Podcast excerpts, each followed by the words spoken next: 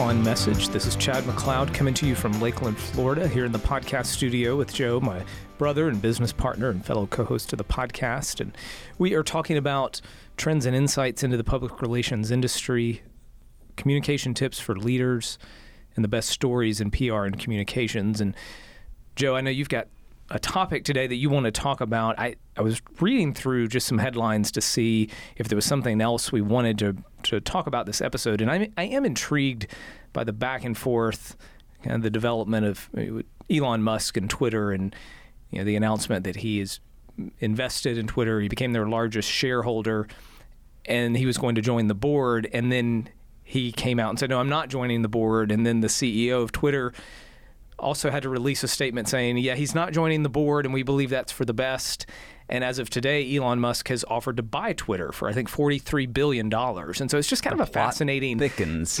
Uh, turn of events and watching it play out, and then the different implications for the messaging, especially if it, I'm putting myself in the shoes of Twitter and corporate communications, and how, how do you handle this? This is unique. You have he's the wealthiest person on the planet, right? Yeah, I think he surpassed Jeff Bezos recently. Yeah, yeah, I don't know, but I yeah, that's believable. Yeah, so it's not an everyday occurrence Yeah. for something like this where you are um, you you have a celebrity CEO, the founder and leader of Tesla and, and the richest person in the world who is your largest shareholder, but also now offering to outright buy the company and says, I believe it can be a force for good, but it needs transformational change. So he is inserted himself into their brand Yeah. criticized them and offered to buy them at the same time. And so if I'm just trying to, if I were on the the, the Twitter end of this, like how do I, how do we respond? It's it, it's different. These are not. You don't find this in a textbook. We're just thinking about it from like corporate communications. You have stakeholders, investors. Investor relations is an aspect of PR, and to make sure that you have good relationships, proper communications with those who are invested in your company, which eh, for a public company they are owners. So here, Elon Musk is an owner. If you say no, you don't sell it to him, then you have in some way um, I won't say jeopardized, but you've it hasn't necessarily been a positive step for your major investor. So that where does that leave you? Like what? Tw- I agree. Twitter is between a rock and a hard place Yeah. because whatever move they make, there will be negative repercussions in some way. I'm Right. not saying that that Elon Musk is going to do some like retaliatory move if he doesn't get his way. I mean, he might. I, I don't know, but th- yes, this does make for a fascinating analysis because there's not, as you said, there's no textbook way of looking at it, and um, I almost would kind of want to sit back and just eat popcorn and watch Right. what happens. Yeah, it, I, and I think I saw where Twitter responded and said that they are aware of the unofficial offer. This is not an official proposal with the the details and all the financial terms, and there's a lot of uncertainty and things that they don't know at this point. I believe the if he did buy Twitter for 43 billion, that it is the valuation of the company at that number is higher than what it is currently valued at today, or the you know, the stock value, and so. uh, That's interesting. And then I've heard questions of, well, how would Elon Musk finance that purchase? Because a lot of his net worth is in Tesla and shares of Tesla. And so would he have to sell that? And does that affect Tesla's financial standing? Just a lot of things going on. So, um, yeah, uh, it will be um, interesting to see does he end up buying Twitter? And, and um, if not, then what happens from here on out? That's not what we were going to talk about. But I do, uh, like I said, I just found it kind of fascinating reading the in the past few days and I guess past two weeks, kind of some of the things that have unfolded. But, But, but from a communication standpoint, and again, we don't know what conversations have taken place. I fully acknowledge that. But we're seeing it seems like they're not on the same page based on the public announcements that have been made by Musk and Twitter. Yeah. That- Can I? i- Does that sound right? Yeah, it does. And I think kind of complicating it is in his criticisms of Twitter, some of the things that he has said via Twitter. So there's that. You know, he's tweeting, here's what's wrong with Twitter and here's why I want to buy it. And he has since deleted some of those because I it just some of the things and specifics. And so that's if we're advising somebody, I would say if you want to, whatever your message is, if it's whether it's criticism, your rationale, try not to get in a position to where you're putting things out and then deleting them in large numbers. And so that's just, I don't know, you know, if um, I, am guessing that Elon Musk kind of does whatever he wants and says what he wants and is not, I mean, he may not be running tweets and language by somebody to say, "Hey, how does this sound?" or what, right. what's yeah. just yeah. So, and the the point that I was going to make is that if if you're one of these parties, eh, somebody I think needs to make a phone call and just say, "Hey, l- let's talk about this. Yeah. Like, let's get on the same page. Let's have a conversation." We discussed that in our last podcast. We were talking about the Oscars and just the Yeah. the dilemma between uh, Will Smith and Chris Rock and the apologies. And but was there ever a conversation between Will Smith and, and Chris Rock? You know that that moving forward or and was there a, that moving forward could certainly put you in a better position? Or did the oscars were they in conversations with will smith? So uh, i know it sounds crazy but sometimes the best way to handle public communication is to ensure that you have adequate private communication just so this doesn't happen. It's not saying it's going to eliminate the awkwardness and the the of course, anybody can act on their own, and Elon Musk has a reputation for doing that. But man, I'm thinking if, if, if I'm advising anybody in a situation to where there's public messages going out that don't seem aligned, get on the phone and have Yeah. a conversation and just say, let's get on the same page. That way, what we say in public is going to match what you're going to say, and there's there's not any surprises. I'll let you now share what it is we're talking about on this episode. So yeah, hard left turn. Um, have you ever tried to explain to your kids what you do? Yes, frequently. um, yeah, I have, and that comes up from time to time. Yesterday, I was speaking to a, my son's class and the rest of the third grade at his school, and I was talking about. I was invited to talk about my role as a city commissioner because they're studying American government and the different levels of government. And then at the end, one of the kids asked, did you have another job before this one? And I said, yes, actually, I have another job now. This is not my, I know I've talked about this a lot, but, and then I started to try and explain that the job of a, a PR consultant and owning a PR firm. And I think it was easier to talk about the role of local government than it was to, to third graders. Yeah, so, so, and I've struggled with that too with my kids. Like, you know, what do you, what is public relations? And you know, you try to give them a well, it's maintaining relationships between a organization and its Right. public. Like, no, you can't do that. Um, so you, we've talked about this before. You know, what's the easiest sales pitch? You know, for us, like just to to pitch our firm. To, when when somebody says, "What do you do?" How do you how do you explain that to a third grader or just to somebody at a dinner party where Yeah. you don't want to sound all you know geeky and um, and using a bunch of business jargon. But I've started just telling people our job is to get people in the news. Our job is to get companies in the news for good reasons. And if those organizations are in the news for bad reasons, we do crisis communications and help with that. That's a little more, um, I guess, a mature answer. But I wanted to talk us to talk about that aspect of public relations, and obviously it's broader than just getting a company news coverage. Uh, it's really about making sure that they're communicating broadly in a way that is enforcing, reinforcing, supporting that organization's mission. You know, what are they trying to ultimately do, and do they have a communications process in place to be able to facilitate their mission, co- accomplish their goals.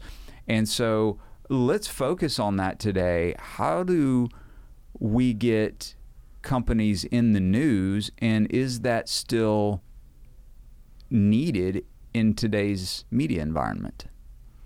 So if you go to our website, mcleodcommunications.com, there's a form you can fill out to, to get started with our services. Right. Yeah, so, that, that's uh, a, uh, yeah. Call us. Yeah, that's right. Yeah. without giving away the the secret sauce of how to get companies in the news, because you're right, we have a lot of people, especially right now, who are coming to us, and I think that success breeds success. So you have a client, you get news coverage, people see, hey, you, your brand, your organization, you you saw this story.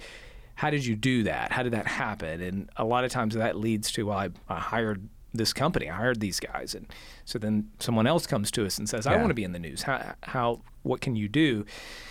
And it, it looks different, I think.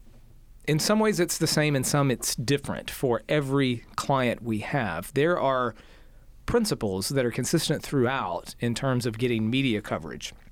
Number one, you have to have something that is of interest to the media and to their audience. And so Yes. media is broad, and, and especially in today's world of eh, there's everything from your traditional mass media outlets, kind of your, your, your big you know, TV, ABC, CBS, established print publications, on down into very niche industry specific media, kind of what I call off the beaten path media. So your Mm, the popularity and prevalence of podcasts and things that there are by the thousands and hundreds of thousands out there to to choose from. It doesn't mean that you will have hundreds of thousands of media opportunities. It just means there's so many different options Right. that are available today. So throughout those different options, it you still have to have something that is of interest to that program, that outlet, that reporter. And so that's number 1. And then we look at okay, what type of audience are you most interested in reaching? Who who Yeah. and you could say well any press coverage is good coverage. Some people believe that. that. Um, and there may be if it's positive coverage a lot of times people say that and they mean any coverage positive negative and we're not fully on board with that but but any positive media coverage is uh, you could say it's a good thing but Right. is it helpful to your brand? Is it really is it Right. doing anything? Is it uh, is it relevant to your industry? So what's your audience? Who ideally are you trying to reach? Some people know when they come in the door like i really want to be in this publication. I want to be covered here. I want to be featured on this tv program. That can be good and bad because if it's realistic that's great. We know kind of where to go and what's important to you. Uh, sometimes it's unrealistic and people say well I, and we've had this before we want to be on the today show and seems kind of random and it's Yeah. it's for well it's it has a huge audience if you're on the today show you are on the map nationally and we understand that but we'll, so we have this conversation of okay where where do you want to be do you have an idea of what media coverage looks like and if you if you do, let's talk about that. If you don't, here here's what we think. Um, and then what do you have going on? Like what is happening in your organization that is newsworthy is what we call it that ha- will get the attention and interest of of the media. And this there are varying levels of for some brands, organizations and people it's it's easy to spot. We know we have a client who we actually sought out and said, You have a story, and, and we'd like to help you tell this in the media. Other times it's harder. It's harder to what the client thinks is newsworthy. And I still go back to my reporting professor, my junior year of college at UF, when I walked in with my story idea that I was so proud of, and he said, "Well, why would anybody care about that?" And I was, you know, I was hurt. I was offended. I mean, he was just so blunt. Because I care, Because right? but he really challenged me to think through that paradigm of why does anybody care about that and and he would say they don't the, the viewing audience listening audience readers whatever um, don't necessarily care about it because you do and so that is important when we're talking to clients uh, oftentimes what's most important to the organization or what they think needs to be in the news no one outside the organization cares about so we have to find something they do Yeah. care about or find an angle that is that works and is appealing to the media it's kind of a long answer yeah, to well, no, that but question that's right. And at risk of sounding like an infomercial for our firm, um, we we do we we we see it on both extremes. Like we will see clients that will come in and they they want to be more public. Public meaning they just would like more media exposure for what they're doing, their brand, um, and they they really think they have something that is going to be interesting to the masses and what they what they think and what we see are different. We say, well, we could we understand why internally this is a big deal to you all, but it only pertains to a small segment. Let's look, and this is where we add value. Is we come in and say, let's let's learn more about your brand, what you're doing, because there may be something you're, that you're doing that you just think is just business as usual, but it's a story And that's the other extreme. We'll uh, work with clients that will, they really don't think they have anything. And we've even seen this, especially in the nonprofit world, to where they are doing just remarkable work, but it's just what they do. And it's just everyday thing. And they don't really see it as being a big deal. And we're like, wow, this is life changing. People need to know about it. And so, really, our role is to come in and look at what the company is doing or what it's on the verge of doing and then does it have a story that is going to resonate with a broader audience? And then take that story and try to, to get it to that audience the best way possible. And so um, it, it, it is it's an art and a science i would say but you also have to be aware of the uh, rules of storytelling you know of getting it because the media landscape is changing. And so, and that and that's the other question that I would have is that um, I know I'm shifting topics here mid sentence, but a lot of times people will say, "Well, do I even need to be in the news?" But the news is a very broad concept. Like a podcast is a form of news. Right. It's a or not news. It's a form of media. Right. Um, and so the really the better question is is which media do I need to focus on in order to tell my company's story? Yeah, I don't run into many people who would say, "Well, I just I have I don't need to be covered by media or in the news or people." What it offers is different audiences or more people knowing about your your brand, your product, your services than before that story came out. So it's new opportunities. It's new fill in the blank. Whatever's most important to your organization. You're you're trying to reach more people with your story. Of here's what we do and we want them to be interested we want them to call us we want them to check out our website we want them to come to our event. And so we're trying to get that out into a, a media platform that has more of an audience than we do. There are some unique situations where you have brands that have a massive following of their own or political figures celebrities and they can go directly to those people and they they can argue that we don't need the media as much as others. I would still say there are times when you will, even if you you, you have a large Yeah. following, you're you're still uh, people will cover your brand and and you need that rapport at times and um, ability to to engage with media if you're at that level. Most of the clients we interface with are not. Um, so, what was your question? Do companies do they still need to get in the? Do, do they still need media coverage? And yeah, is there value to Yeah. it? Is it? Because sometimes people think media, and I know this is a could be a broader conversation because when we say media, are we talking about like the local newspaper? Are we talking about CNN? Are we talking about very specific, uh, like social media campaigns that use analytics for micro targeting and so Yeah. like why why should I be in like a broader publication um, when I could just be on social media and micro target Yeah, yeah, and I think the the answer to that, it, oftentimes is there's, it's not a a story is not an endorsement of of you of your company, but there is some third party validation Yes. that comes with being in a different outlet or business publication or just a feature about you and and especially if it's in a, if it's in a positive light and I think most people can see that pretty quickly once they see the results of that coverage. For somebody who's out there and a starting point, let's say they're not ready to go to McLeodCommunications.com and fill out the form that I mentioned and hire us. Like, where do you start in this? Like, hey, we want to get more. We want to to give a boost to our media outreach and and improve our chances of getting covered by the media. What would you? What are? What's a tip or two you would recommend? Start with the story. What is it that you could tell that will resonate with a larger group? What what's your story? Now there are ways to tell the story, and this is another way we add value is because just kind of spitting the information out doesn't necessarily mean someone will be interested. It has to be framed in such a way that you're going to grab the interest of a reporter or a journalist, somebody that can come alongside and and either cover the story or well just that to cover the story. So I, that's what I would say. Just start start with your story and then work from there.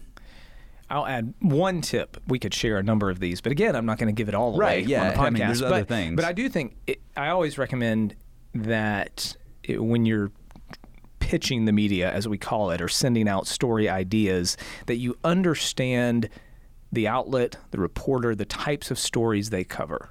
Right. And so, yeah, you can always send out a a mass distribution of all the media in your area of a certain industry.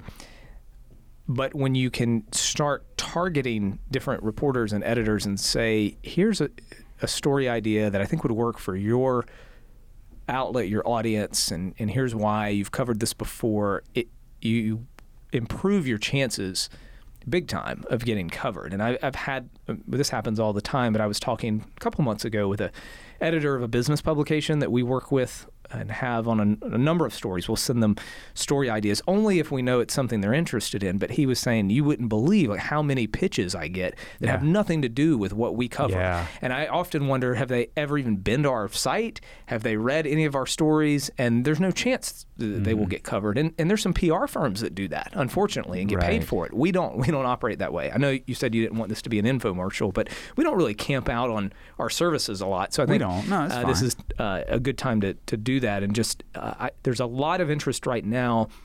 The clients coming to us in this area, and that's fun. And I think, as you said, the media landscape is changing. It's different, and it takes a lot of work to do this well. I'm not saying you can't do it on your own.